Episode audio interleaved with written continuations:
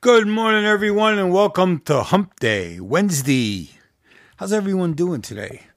It's time for the ADHD Creative, and I have a major question for you today. I don't know if you remember this conversation or podcast a while ago.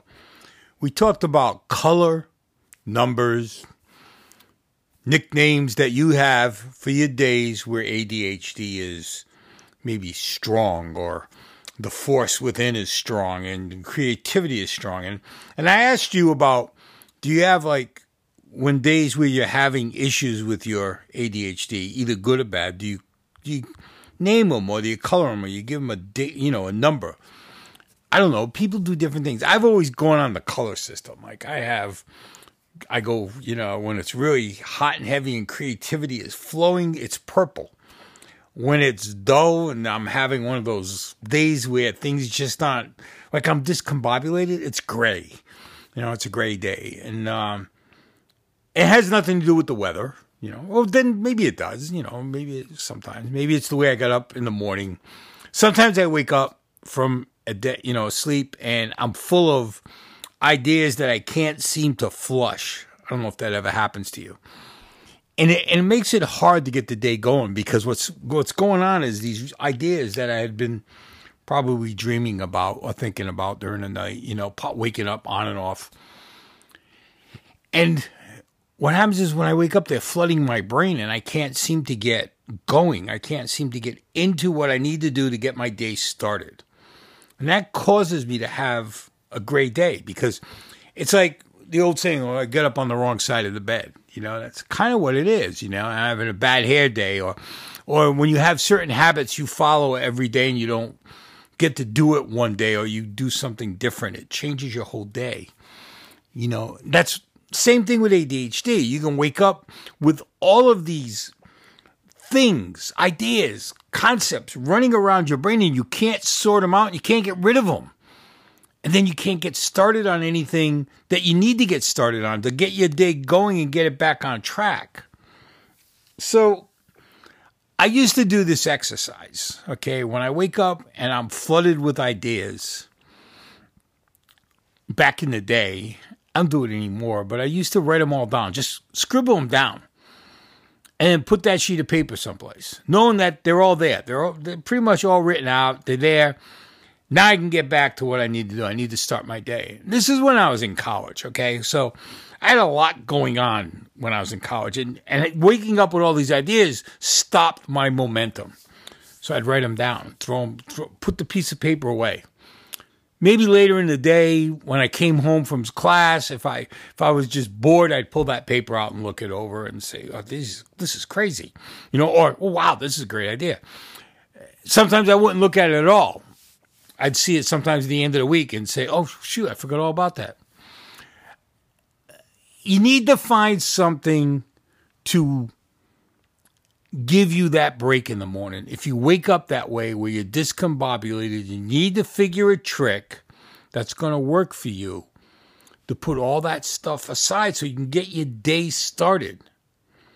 And then you can even feed things in throughout the day, which is what I do now. When I wake up, on a discombobulated day, I try to flush my brain of all those ideas and push them off to the side. I don't write them down anymore. I, I, I don't know why.